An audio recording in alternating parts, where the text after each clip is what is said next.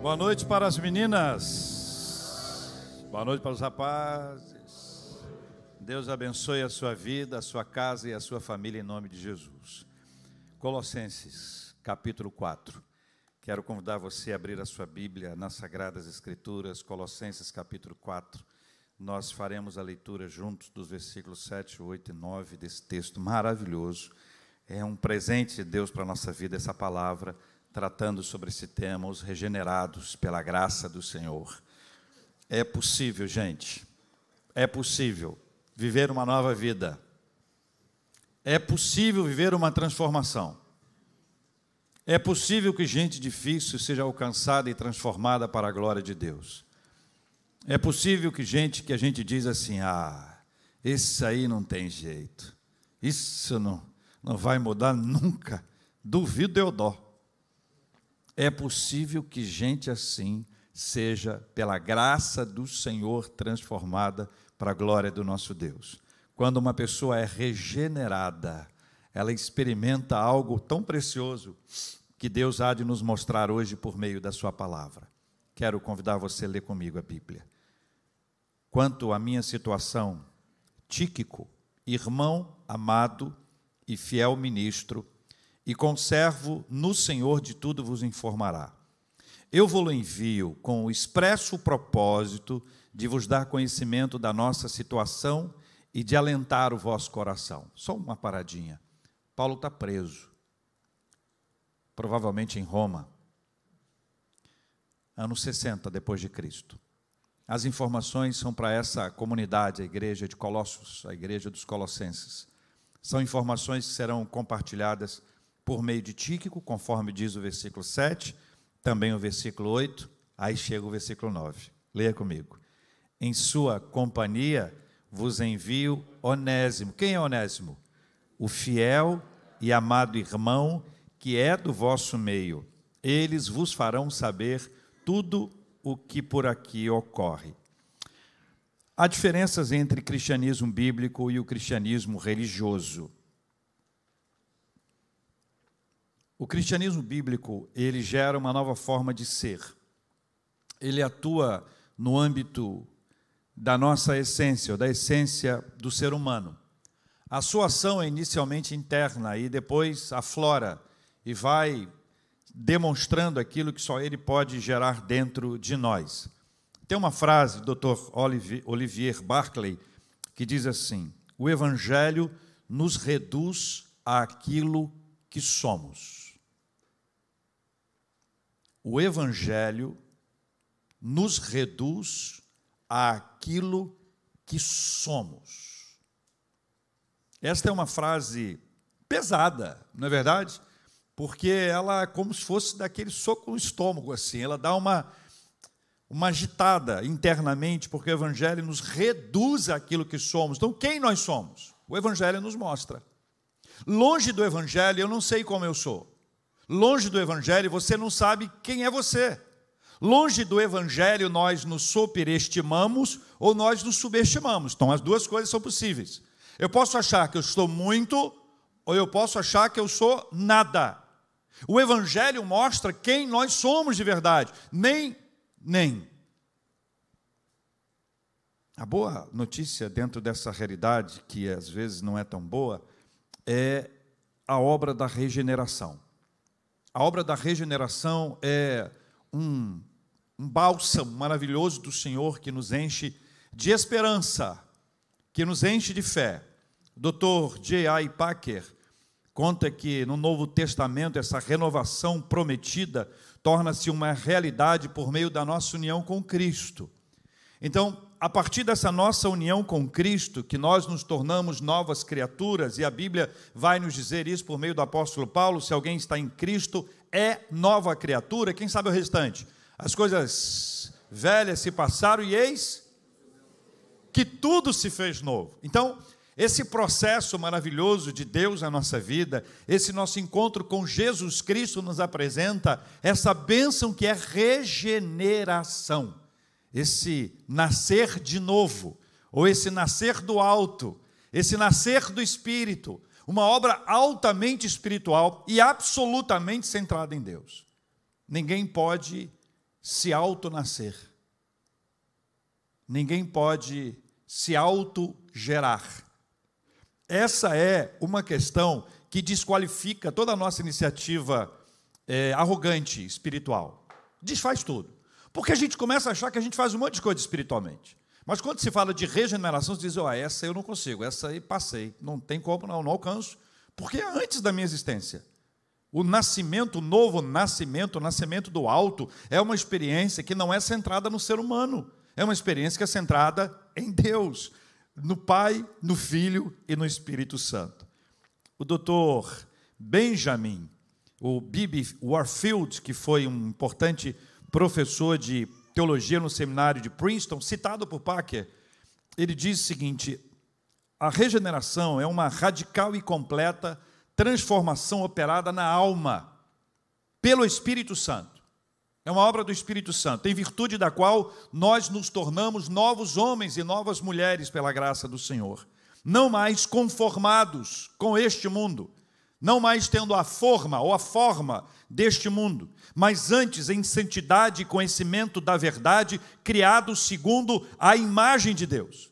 Essa obra da renovação acompanha o crente por toda a sua vida, porque ela se renova dia a dia. Ou seja, é um processo, é um, é um ato de Deus na nossa vida que vai depois se desenrolando ao longo de toda a nossa existência. Mas há um momento, há um marco na nossa história, que é essa regeneração.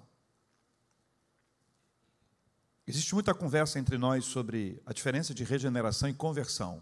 Não é um assunto para a gente ficar muito tempo nele, mas eu queria só explicitar a vocês uma, algumas ideias sobre esse assunto, porque em algum ponto aqui eu vou confrontar ah, amorosamente algumas ideias que a gente guarda na nossa mente, fruto de heranças e heranças que podem estar sendo alimentadas por nós e fruto daquilo que a gente está sendo o tempo inteiro impactado pela internet. Doutor Stephen J. Lawson, professor, pastor, escritor, ele entende que a conversão e a regeneração são os dois lados de uma mesma moeda. Os dois lados de uma mesma moeda. Ele diz assim: a conversão está no campo do crer. Ninguém pode crer pelo homem, nem Deus. Olha que coisa doida. Tem uma coisa que Deus não pode fazer é crer por nós. A conversão, esse crer, esse, esse, esse, ato da gente acreditar no Senhor, é um ato que está que é uma responsabilidade que Deus confiou ao homem. A conversão está no campo do crer. Ninguém pode crer pelo homem, nem mesmo Deus. É o homem que crê. O homem crê. Mas é Deus quem atua em nós para nos levar à fé. Então, eu creio porque Deus atuou em meu favor para me levar à fé, ao arrependimento, nos regenerando e nos dando um novo coração. A regeneração é a ação de Deus a regeneração é a ação de Deus que capacita a atividade do homem. Eu e você só podemos crer porque houve uma atuação anterior à nossa ação. A nossa ação de crer é precedida por uma ação divina que a gente está chamando aqui de regeneração. Então, esse é um processo que Deus vai nos mostrando por meio da Sua palavra, a ponto da gente entender que a regeneração é a causa e a conversão é o efeito. Então, vamos lá numa bela noite maravilhosa, pela graça do Senhor, você foi alcançada. Você foi alcançado. E você experimentou a conversão. Aí você diz assim: Eu me converti, é a expressão que a gente usa. Depois a gente muda isso para dizer: assim, Eu fui convertido. Uma ou outra vai dar no mesmo resultado, mas é importante que tenha uma centralidade aí, eu ou Deus. Então você, quando chega naquele dia que você diz, foi naquele dia, a gente acaba descobrindo que naquele dia ele foi precedido por uma ação Houve uma ação anterior de Deus à nossa vida. Então, vamos apertar um tiquinho mais. Quando nós cremos em Deus, é sinal de que Ele nos chamou para crer nele. Nós somos pelo Senhor tocados, há uma ação divina centrada tão somente em Deus, que Ele nos atrai à Sua presença, Ele se revela a nós, porque Ele nos contou um segredo, Ele nos mostrou que nós somos dele, nós passamos a ter fé. Esta, esta é uma ação maravilhosa que Deus opera na nossa vida e que nos traz o privilégio de dizer: Eu nasci de novo, ou eu fui nascido de novo pela graça do Senhor. Nós cremos em Jesus porque Ele nos deu um coração de carne e tirou o nosso coração de pedra. Curioso isso, porque durante muito tempo a gente teve um coração de pedra. Durante muito tempo a gente ficou naquele processo de não, de não, de não. O que que acontece para que naquela outra etapa a gente passe a crer? Aí a gente começa a dar nomes. Não, eu fui naquela igreja, foi aquela mensagem, foi aquela música, foi aquelas pessoas. Foi... Não, foi uma ação divina. É um processo de Deus ao nos atrair à Sua presença, onde Ele tirou o nosso coração de pedra e nos deu um coração de carne. Ele depositou sobre nós a bênção da sensibilidade e eu passo a sentir a presença dEle, eu passo a desejar a presença dEle, eu passo a querer estar na presença dEle. Isso é uma obra de Deus na nossa vida. Só existe um agente ativo no novo nascimento: Deus. Só Deus, e não Deus e o homem. Aí vai uma frase: O Espírito Santo não pede a permissão do homem, nem da mulher. O Espírito Santo não pede a permissão, ele nos dá a permissão. Aí é uma diferença, porque quando a gente diz que o Espírito Santo pede a permissão para entrar na minha vida, eu estou afirmando que eu posso, eu que tenho a palavra final. Dentro da nossa perspectiva, a palavra final é de quem é Deus.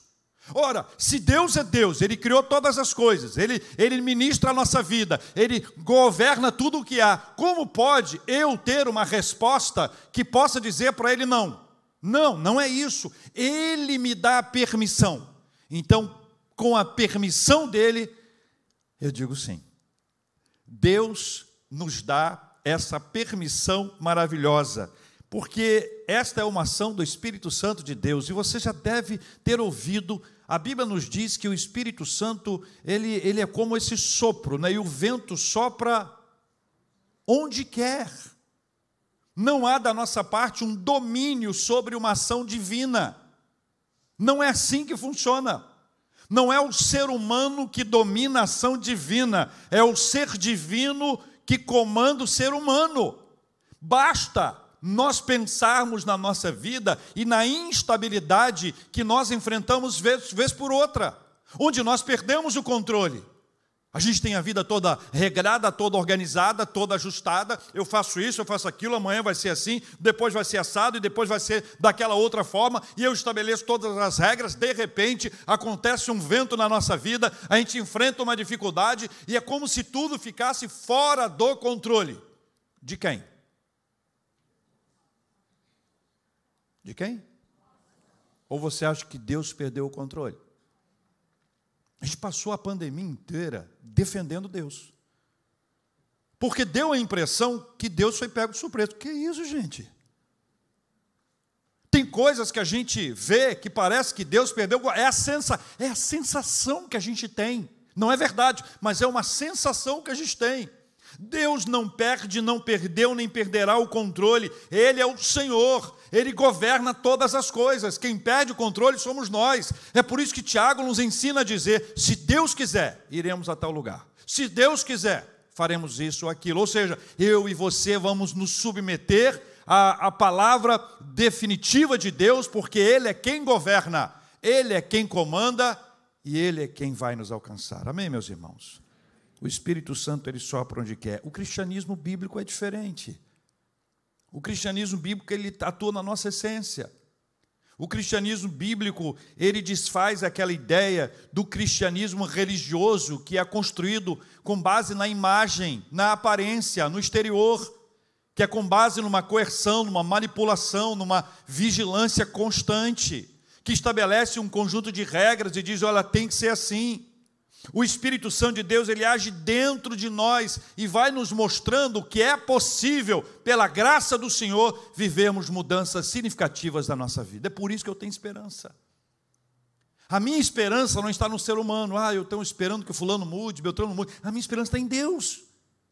Por isso que eu oro a Deus, não oro a pessoa. Porque se a minha esperança estivesse na pessoa, eu orar a pessoa mas a nossa esperança não está na pessoa, a nossa esperança está em Deus. Então nós clamamos ao Senhor: Senhor, faz a tua mudança. Esse texto é uma realidade maravilhosa de que Deus pode, pela sua graça, pela sua misericórdia, em razão do seu poder, alcançar as pessoas e mudá-las definitivamente para a glória dele. Regeneração, um ato divino, vivenciado pela pessoa e testemunhado pela comunidade. É assim com a gente e foi assim com Onésimo. Porque esse versículo 9 é uma descrição maravilhosa desse poder maravilhoso do Senhor. Onésimo viveu o milagre da regeneração. Ele foi transformado em uma nova criatura. Acho que você já sabe que Onésimo é o tema da carta que Paulo escreveu a Filemon. As duas cartas, elas são escritas provavelmente ao mesmo tempo e talvez provavelmente sendo entregues juntas. Ou seja, você tem uma carta que é essa uma epístola, uma, uma página, um, um capítulo só. A carta de Paulo a Filemon, o assunto da carta é o nosso irmão Onésimo. Onésimo era um escravo. E esse é um assunto polêmico para os nossos dias. Onésimo era um escravo. Era um escravo que fugiu. Um escravo que fugiu. E vários comentaristas dizem: fugiu, provavelmente subtraiu algum recurso do seu senhor, Filemon. Então é um processo que envolve um escravo que foge, e esse escravo que foge encontra um prisioneiro, porque Paulo está preso. Então, olha que cena: um escravo fugindo encontra um prisioneiro, ou seja, Paulo, que é um prisioneiro. Ambos estão impedidos dos seus movimentos na sua liberdade absoluta. Mas Onésimo é alcançado pelo Evangelho de Jesus Cristo, porque de alguma forma ele chegou até o apóstolo Paulo, embora a gente não saiba que forma foi essa. O fato é que quando ele chegou lá, ele recebeu da parte de Deus, por meio do apóstolo Paulo, a pregação do Evangelho. A palavra do Senhor foi ministrada à sua vida. Deus deu a ele a possibilidade de ouvir de um prisioneiro que estava, embora preso fisicamente, livre espiritualmente, que era possível que ele, que estava livre, pudesse retornar a viver uma vida como escravo, mas absolutamente livre pelo poder de Deus. O tema da escravidão, ele, ele entra na nossa vida hoje, a leitura que a gente faz da, da Bíblia hoje, a partir do contexto que a gente vive, a gente olha diz, não, peraí, ele era um escravo, então quer dizer, tem um cara crente que tinha escravo? Tinha. Não dá para amenizar, é isso mesmo. Não é a mesma coisa que a gente tem hoje, não é o mesmo olhar que a gente teve aqui no, no, no Brasil, são contextos diferentes, mas veja como o Evangelho atua. Olha o que o Evangelho faz. Olha como o Evangelho é uma semente para germinar ao longo do tempo. Olha como o Evangelho trabalha uma, uma mudança da essência. O Evangelho não é uma revolução social, não é uma revolução econômica, não é essa a ideia. Quando Jesus Cristo veio, muita gente esperava que ele fosse um líder político que ele se rebelasse, fosse o líder de uma enorme rebelião contra o Império Romano, ou contra, pelo menos, contra Herodes, que estava ali, contra aquelas pressões todas que havia, e as pessoas esperavam que ele fosse esse líder político, mas ele disse: Eu não sou líder político. Jesus não veio para transformar uma época, Jesus veio para transformar todas as épocas. Não veio para transformar uma cidade, ele veio para transformar o planeta. Esse é o poder que ele tem. O texto sobre Onésimo é impressionante porque o que Deus fez na vida dele é algo tão lindo. E quando você vê essa questão que envolve a escravidão, tanto da parte dele quanto da parte de Filemon, olha o que Deus fez. O Dr. Francis Foulkes conta que nesta época, ao perceberem que tinham liberdade espiritual em Cristo, o espinho da escravidão era retirado dos escravos. Escuta isso. Qual é a ideia dele? As pessoas, os escravos, eles eram escravos. Quando eles conheciam a liberdade espiritual que havia, que estava em Cristo, o espinho da escravidão era retirado deles. É um processo que Deus vai conduzindo ao ensinar aos senhores que deveriam amar os seus escravos. O princípio que levaria à abolição da escravatura estava sendo subministrado. Ou seja, quando a palavra de Deus, quando o Espírito Santo, quando o Senhor estava ministrando aos escravos, o espinho da escravidão era arrancado deles. Quando a palavra era ministrada aos senhores, o amor aos servos era a semente que viria a dar o fruto, a frutificar da abolição da escravatura. O Evangelho trabalha a essência, esta realidade que o texto nos põe. Lendo a história, podemos sintetizar que o Evangelho de Jesus é, foi e sempre será a semente da liberdade. A semente da liberdade está no Evangelho. Homens e mulheres serão libertados a partir do momento que o Evangelho entrar em sua vida. Quando nós nos reunimos aqui como igreja e queremos abençoar uma, um bairro, uma cidade, um país, ou queremos nos empenhar para que meninas que estão sendo cativas do tráfico sexual no mundo, isso seja impedido, é a semente da liberdade, é a semente da liberdade que Jesus coloca na nossa vida e nos permite sermos usados para a glória dele em nome de Jesus.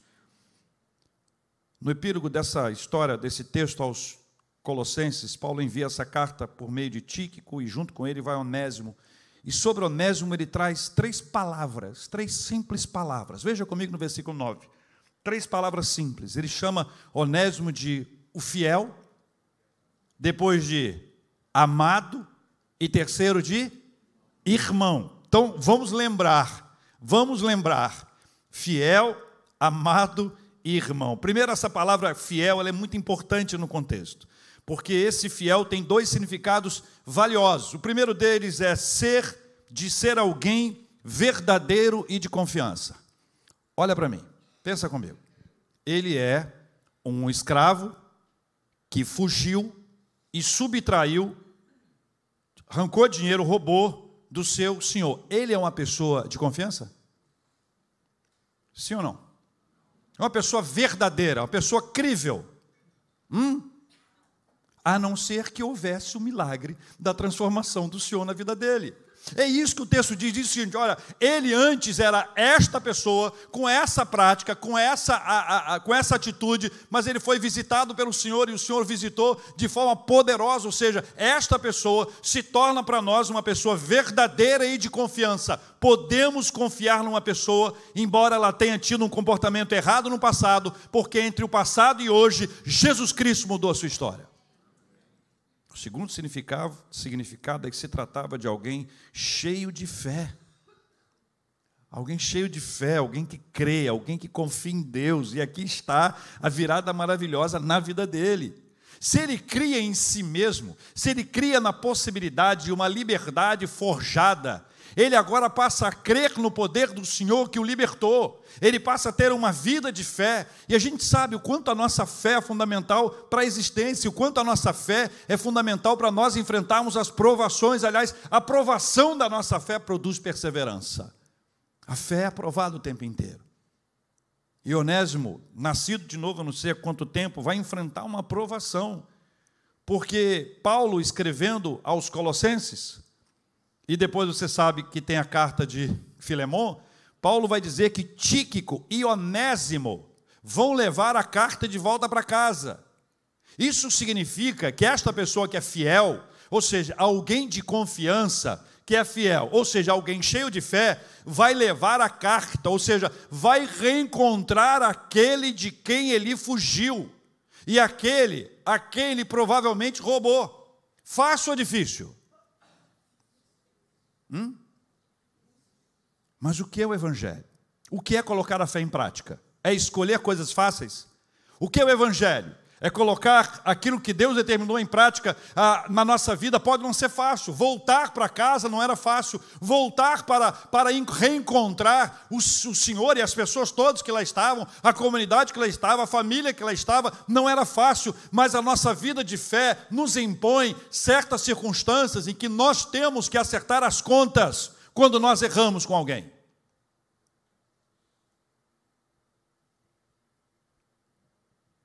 Estava na hora de Onésimo acertar as pendências. Evangelho na sua festa. Onésimo, Onésimo, I love you. Onésimo, a partir de agora você oficialmente.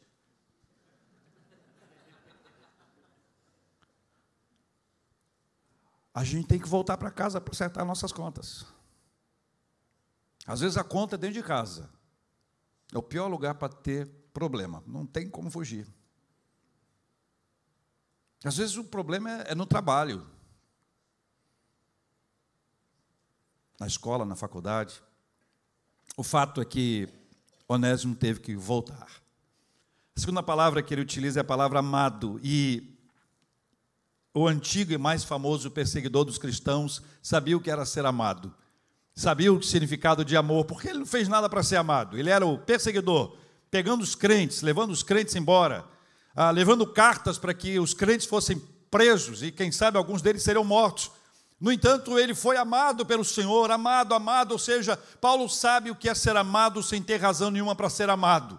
Então, Paulo está dizendo que Onésimo é amado, alguém que não tinha razão para ser amado e foi amado, porque ele foi amado primeiro por Deus. O amor de Deus é o primeiro amor que nós temos na nossa vida.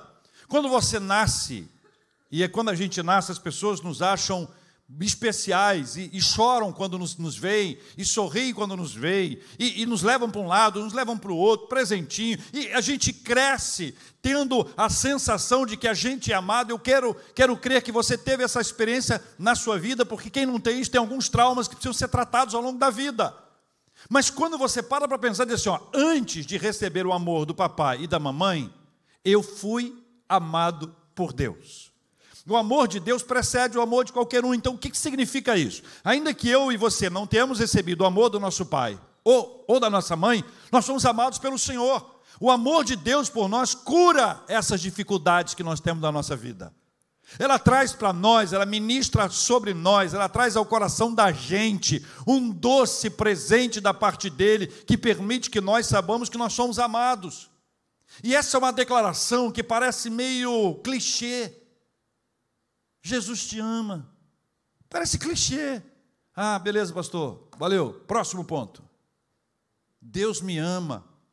Mas quando você recebe um, um derramar desse amor de Deus sobre a sua vida, quando você compreende que não é pelo que você fez, é por causa do amor dele, quando você recebe da parte dele a bênção desse amor, esse amor faz sentido para a sua vida.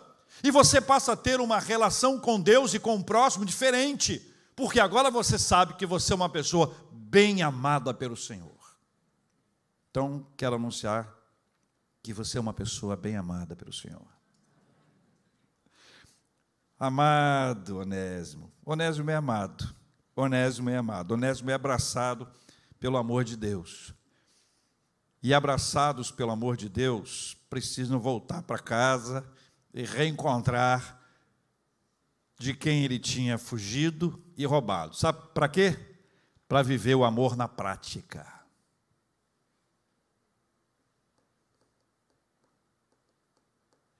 Porque é óbvio. O discurso é fácil. I love you. Facinho, não é verdade? Dizer que a gente ama é fácil. Viver o amor na prática é é difícil. Então, quando nós declaramos isso aqui, é porque ao ser amado por Deus, ao ser amado por Paulo, Paulo agora o envia de volta. Gente, não tem passar pano, não tem jeitinho, tem que enfrentar. Agora ele, cheio do amor de Deus, cheio do amor do apóstolo Paulo e dos irmãos que ali estavam, ele agora volta para viver o amor na prática, não na teoria. É isso que faz a diferença. O discurso do amor caiu na, na nossa vida como um clichê, porque ninguém acredita mais. Porque para mostrar que é amor, é necessário que haja mais do que um belo discurso da nossa parte. Fiel, amado irmão. Aí eu, isso desmonta tudo, porque essa palavra no seu original Paulo utiliza 130 vezes para mostrar o quanto esse assunto para ele é importante. Paulo gosta de chamar as pessoas de irmão. E ele, logicamente, inspirado pelo Espírito Santo, vivendo essa realidade maravilhosa dos tempos bíblicos aqui, ele nos mostra que é importante a gente ter uma ideia de corpo, de família. Ele, ele diz para a gente: olha, você é irmão porque você faz parte de uma comunidade, você agora integra uma família. A, a família é aquilo que a gente integra quando a gente é irmão porque nós somos filhos do, do mesmo pai. Então, como filhos do mesmo pai, agora nós somos irmãos, nós temos uma relação diferente. Então, Paulo diz: Olha, Onésio, você é meu irmão. Um prisioneiro falando para um escravo: Você é meu irmão. Mas Paulo ouviu primeiro isso enquanto ainda era Saulo, enquanto era Saulo, perseguidor dos cristãos, durante os três primeiros dias, terceiro dia em que ele não estava enxergando, ele ouviu de Ananias que ele era irmão. Saulo, irmão. Foi a primeira palavra que ele ouviu. Ele foi chamado de irmão, ele foi considerado irmão, ele foi considerado um igual, nem mais nem menos um igual. Ele foi considerado alguém que foi acolhido, ele se sentiu abraçado, acolhido, ele se sentiu importante naquele processo. E aí você desfaz toda a ideia de superioridade. Você desfaz essa ideia de distanciamento, você traz para perto e vê que uma pessoa pode ser muito diferente uma da outra, mas ambas podem ser irmãs, porque são filhas do mesmo pai. Onésimo, você é, é irmão, cara. Você é irmão. Paulo leva isso tão a sério, tão a sério, que depois de escrever as duas cartas, entregá-las, e eles vão lá para entregar essa, essas cartas. Agora eles vão entregar essa carta e, e Onésimo vai, ele mesmo, então um daqueles que vão entregar a carta, levar a carta lá. E quando eles fazem isso, Paulo escreve na carta a Filemon algo mais complexo e pesado. Por quê? Porque se o propósito de Paulo era que Onésimo e Filemon fossem reconciliados, que eles vivessem agora de uma forma diferente, Paulo estava tratando com Onésimo, mas era preciso tratar com Filemon. Tem duas partes. Então, ao tratar com Onésio, durante o tempo que eles estavam ali, em que Paulo estava preso, em que ministrou a vida dele, em que houve essa regeneração, esse coração novo que nasce, essa pessoa nova, essa nova criatura, as coisas velhas se passaram, eis que tudo se fez novo, mas Filemão está lá com o escravo que fugiu e roubou dele. Como tratar com Filemão? Aí Paulo escreve a carta. Filemão recebe a carta. E nessa carta, nessa carta, que é uma carta simples. Eu vou ler dois versículos apenas dessa carta. Paulo escreve assim: Pois acredito que ele, Onésimo, veio a ser afastado de ti temporariamente, a fim de que o recebas para sempre. Ok? Retirado de ti temporariamente, a fim de que o recebas para sempre, não como escravo Olha a semente da abolição. Não como escravo. Antes, muito acima de escravo, como irmão caríssimo. Caríssimo. Vamos dar um exemplo. Supondo que, que Onésimo tenha roubado de Filemão 10 mil reais. Irmão caríssimo. Paulo está expressando que o valor desta nova relação é mais caro que qualquer despesa que ele tenha tido depois que Onésimo furtou ou roubou alguma coisa dele. Irmão caríssimo. Antes, muito acima de escravo, como irmão caríssimo, especialmente de mim, com maior razão de ti, quer na carne, quer no Senhor. Esse é o selo da reconciliação onde, na perspectiva de Filemão, agora, ele deixa de ver Onésimo como escravo e passa a ver Onésimo como um irmão. Irmão caríssimo, caríssimo. A regeneração ofertada por Cristo abre as portas para todo esse movimento espiritual. Aconteceu no passado e continua a acontecer hoje. Assim como Deus mudou a vida de Onésimo, Ele tem mudado muitas vidas hoje em dia, louvado seja o nome do Senhor. Muitas pessoas têm abraçado a fé, porque foram antes abraçadas por Deus. Quando nós abraçamos a fé, é porque antes nós fomos abraçados pelo Senhor. Eu quero orar com você que acredita que Deus pode mudar histórias. E quero orar por você que no fundo, no fundo, está dizendo, pastor, tem caso que não tem jeito. Eu posso até concordar com você, mas com base na palavra, eu vou dizer a você: não há casos perdidos. Nem nós. Nem nós. Às vezes, nós temos contas para acertar. Nós temos ajustes que devem ser feitos. Nós temos coisas que nós devemos implementar. Muitas e muitas vezes isso acontece. a gente precisa entender que tudo que a gente tem depende do Senhor, que nós somos preciosos para o Senhor, que Deus, apesar de nós, nos dá o privilégio de crer, e que pessoas que não eram críveis, pessoas que não eram confiáveis, passam a ser confiáveis pela graça do Senhor. Pessoas que não tinham fé, passam a ter fé, ministradas pelo Espírito Santo de Deus.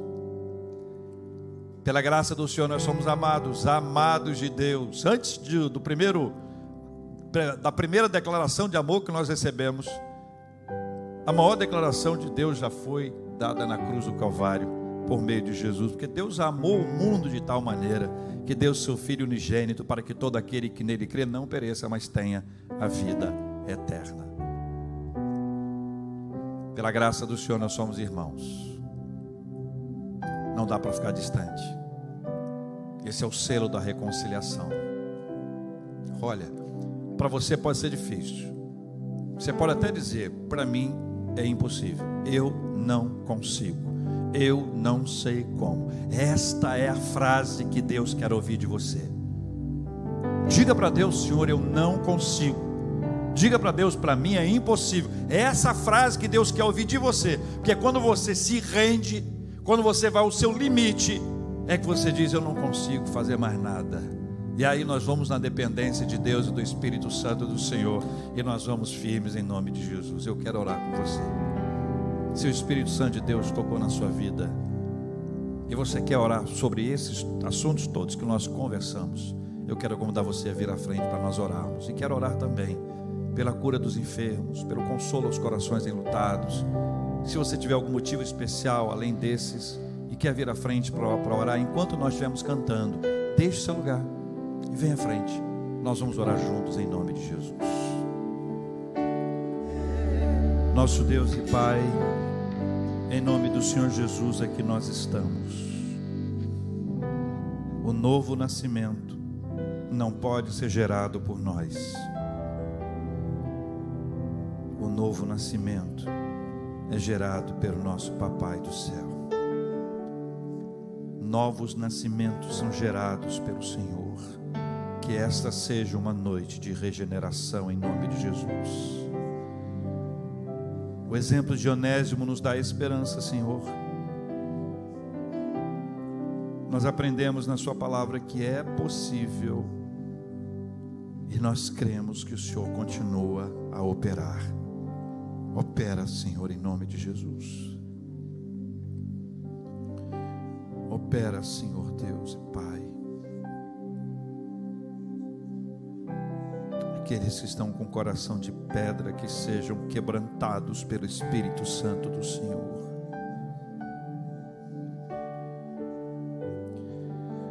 Deus amado, em nome de Jesus. Em nome de Jesus. Deus amado, alguns de nós não nos sentimos amados. Permita que hoje seja uma, uma noite em que o Espírito Santo do Senhor fale, não nós, que nós somos amados do Senhor, que é verdade, que não é um clichê, que não é uma frase de impacto, que é verdade, simples assim. Eu sou um amado de Deus amado de Deus. O que, que eu fiz para ser amado? Nada. E é isso que me constrange, porque não fazer nada para ser amado constrange. Esse é o tamanho do seu amor.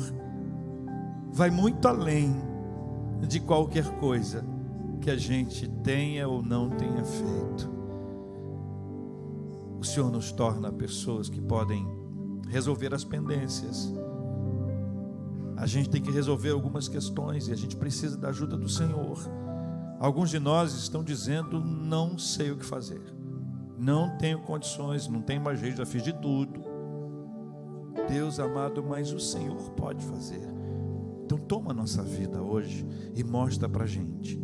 Dá-nos a direção, dá-nos a tua palavra, dá-nos o poder do teu Santo Espírito, dá-nos a condução para que na caminhada da nossa vida nós não tenhamos pendências, nada para trás, que as coisas sejam resolvidas e que a gente possa viver uma vida sob a luz do Senhor, sem escuridão, sem sombra, sem cantinho, sem segredos, tudo às claras, um livro aberto, como precisa ser a vida de cada um de nós. Cada um de nós traz seus pedidos diante do Senhor, Pai, são questões profissionais. Alguns de nós orando por finanças. Alguns de nós lembrando de queridos e sentindo saudade. E só o Teu Espírito Santo para nos consolar. Nós oramos, ó Deus, pelas famílias aqui. Pedimos a bênção do Senhor para nossa casa, a bênção do Senhor para os nossos familiares, a bênção do Senhor sobre os nossos vizinhos. Abençoa a nossa vizinhança, Senhor, em nome de Jesus. Nós oramos, ó Deus, por todo o trabalho missionário que tem sido é, realizado pela nossa igreja, que muitas outras coisas virão, novos projetos, novos sonhos. Dá-nos um coração cheio de sonhos para realizarmos para a glória do Senhor. Dá-nos coragem para avançar, Senhor Deus. Desvenda os nossos olhos. Permita que sejamos encorajados e fortalecidos pelo Senhor em nome de Jesus. Nós lembramos de quem está precisando muito da nossa oração Deus amado, nós oramos pelo reverendo Ronaldo Lidório, acometido, diagnosticado com linfoma. Nós oramos pelo reverendo Silvânio Silas, que está internado no hospital, num estado grave. Nós oramos, ó Deus, pedindo a misericórdia do Senhor sobre a vida do César, sobre a vida do seu Elias, sobre a vida da Inês, do Josimar, do Jorge Lobac, da Terezinha, a vida do Paulo Romero, do Aloísio Lima, do Elisiário Francisco, a vida do Lúcio, da Leila, da Heloísa. Visita-os, Pai, em nome de Jesus. Visita, ó Deus, esses povos em guerra, Ucrânia, Rússia.